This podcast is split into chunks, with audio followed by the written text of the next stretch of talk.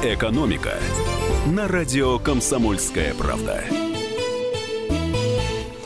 13.32 в российской столице. Продолжаем разговор на экономические темы. А, к нам присоединяется редактор отдела экономики «Комсомольской правды» Алексей Боярский. А, привет. Добрый день, Алексей. Меня зовут Антон Челышев. А, как всегда, много есть о чем рассказать. Я бы начал с заявления Центра стратегических разработок Алексея Кудрина, который предложил ну, не больше, не меньше, а переложить часть расходов на здравоохранение на самих россиян. Э, заявление прозвучало накануне, и, собственно, вот уже сутки как активно э, комментируется. Эксперты говорят, что расходы э, в России на здравоохранение должны вырасти с 3,2% ВВП, как сейчас, до 5%. Ну, а, видимо, государство такие расходы не потянет, и часть из них придется э, перекладывать на нас. А, о, чем, о, о, чем, о каких конкретно расходах идет речь, в какой части здравоохранения может стать платным по версии Кудрина?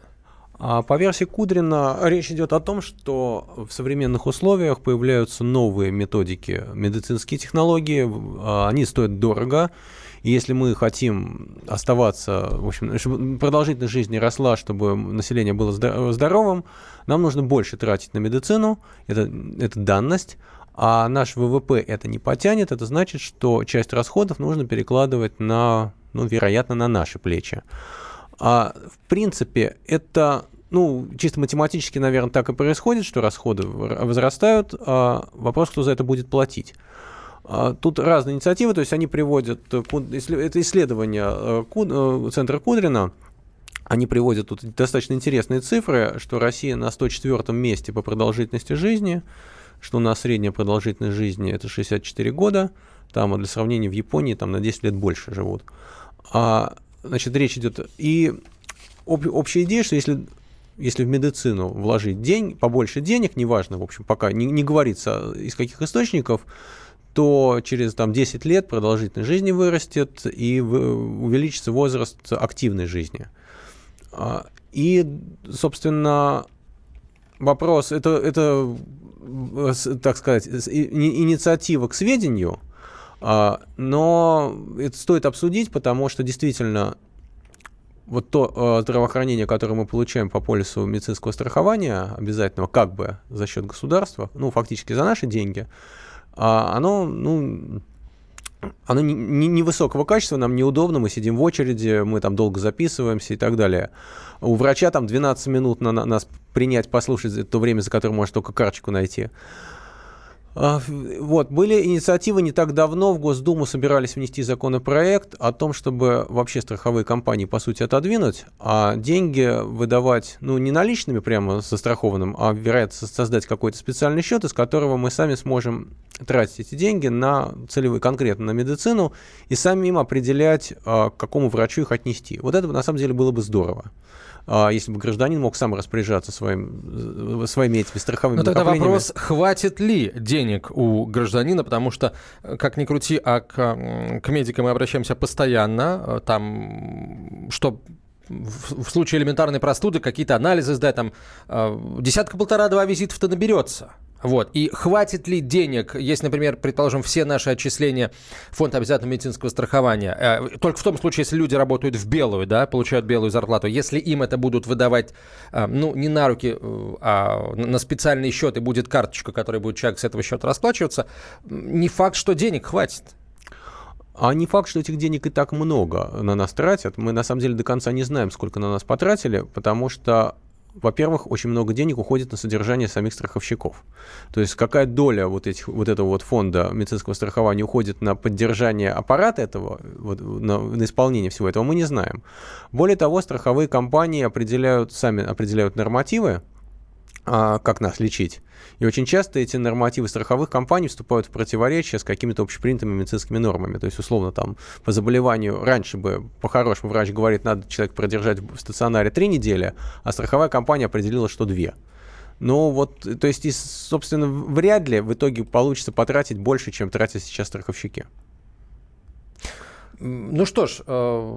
то есть эта идея, то есть это, конечно, нужно посчитать все, то есть, э, но идея здравая.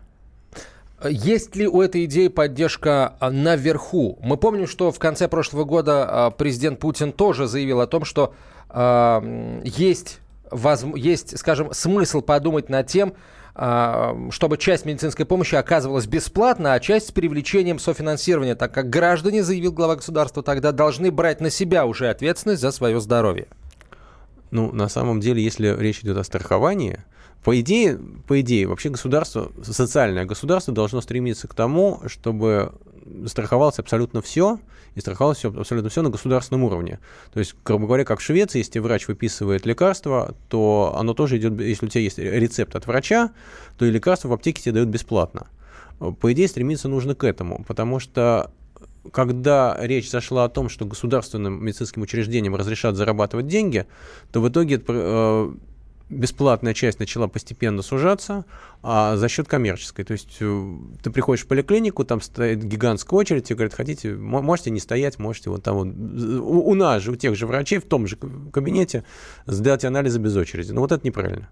А, хорошо, какие еще есть варианты, на твой взгляд, э, по тому, как софинансировать здравоохранение? Ну, предположим, да, если человек э, курит, курит постоянно, то для него, скажем, на его содержание работодатель будет не знаю, должен будет тратить больше денег, если речь идет все-таки пока о системе страхования, да, и просто работодателю будет невыгодно брать такого человека на работу, как вариант. Или, например, если человек пьет, то мы зашиваем в стоимость алкоголя еще и стоимость отчислений в, в специальный фонд, из которого будут лечить людей, э, которые заболели э, в результате употребления алкоголя там, да? А, это очень здравая идея, тем более, что такие вещи, насколько я знаю, существуют в Японии когда там люди, которые ведут нездоровый образ жизни, там они попадают, условно Когда говоря, ты покупаешь какие... саке, ты э, платишь не только за саке, но и за больничку.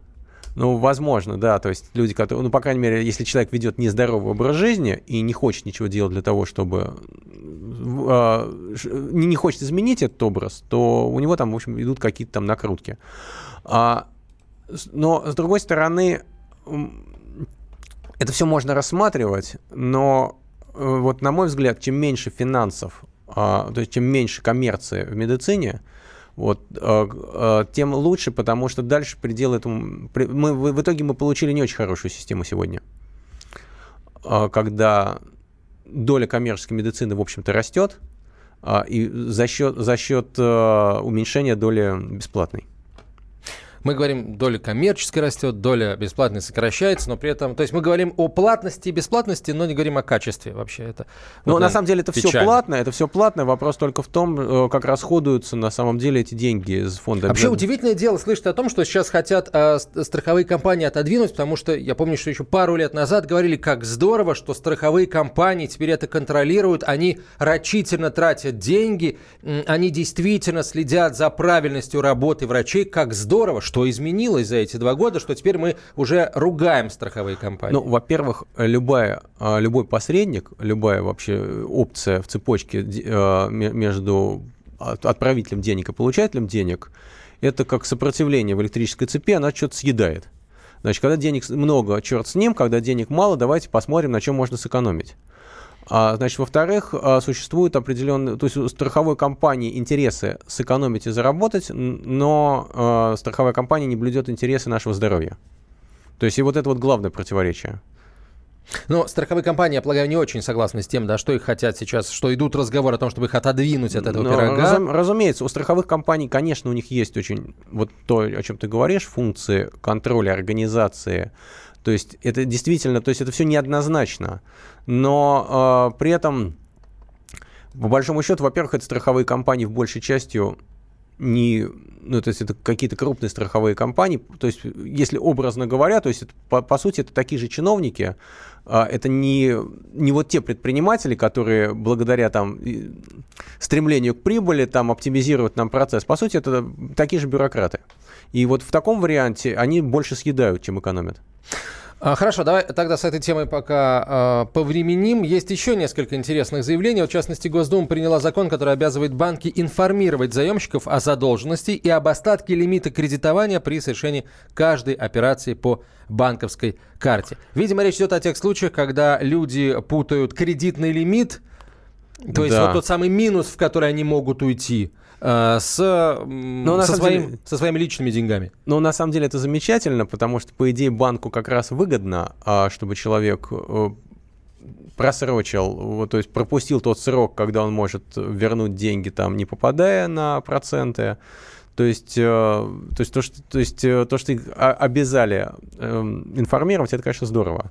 Там другой вопрос, будут ли все прислушиваться к этим и обращать внимание на эти смс -ки. Но, в принципе, это хорошо. Ну, на самом деле, если честно, мне кажется, вот сегодня странным, да, что человек, имея на руках кредитную карту, может не понимать, что это не его деньги. Нет, он понимает, что это не его деньги, но на самом деле, вот если ты помнишь, там, когда у нас появились кредитные карты в России, то их рекламировали под, под таким вот лозунгом «Вы забудете, вы забудете отдать зарплаты». То есть какая вам разница, когда у вас зарплата, если вы, вы всегда можете распоряжаться деньгами там. И как бы, то есть вы, все, у вас есть карточка, вы просто платите и не думаете. Вот э, это на каком-то этапе стало понятно, что думать нужно, помнить нужно, нужно следить за... А смс будут какие приходить? Просто о том, э, сколько, э, какой остался кредитный лимит или есть информация? Ну, там, видимо, речь идет э, по идее, там должна приходить смс в общем, полностью информирующая о том, сколько Значит, если это ты ушел в минус, то насколько? Значит, если у тебя там вот, если этот срок погашения, то значит там сколько до него осталось. Но пока эти смс не приходили, там, то, в общем, что будет по факту, непонятно. Угу. Что ж, тогда есть предложение, вот тоже наверное, законодателям подумать, чтобы смс не просто приходили смс о том, э, какой остался кредитный лимит, а приходили смс с тем, насколько вырастет твоя сумма платежа ежемесячного. Но, скорее всего, если банк... кредитной карте, если ты сделаешь еще вот эту покупочку, купишь эту штуку за 10 Если тысяч банкам это прямо не пропишут, то, скорее всего, они этого делать не будут, потому что Конечно, это неинтересно. Будут, естественно, да, народ, народ, может быть, после этого начнет включать немножко голову. А, спасибо тебе большое, Алексей, за то, спасибо. что пришел и помог нам э, включить голову. Алексей Боярский, редактор отдела экономики «Комсомольской правды». Э, сейчас короткая реклама, затем продолжится наш эфир. Э, замечательный. В 15.05 программа «По-живому». Елена Кривякина, Валентина Алфимов. Встречайте. Экономика. Здравствуйте. Меня зовут Михаил Веллер. И у меня есть предложение слушать радио «Комсомольская правда». Вы можете услышать что-нибудь не только интересное, но даже неожиданное.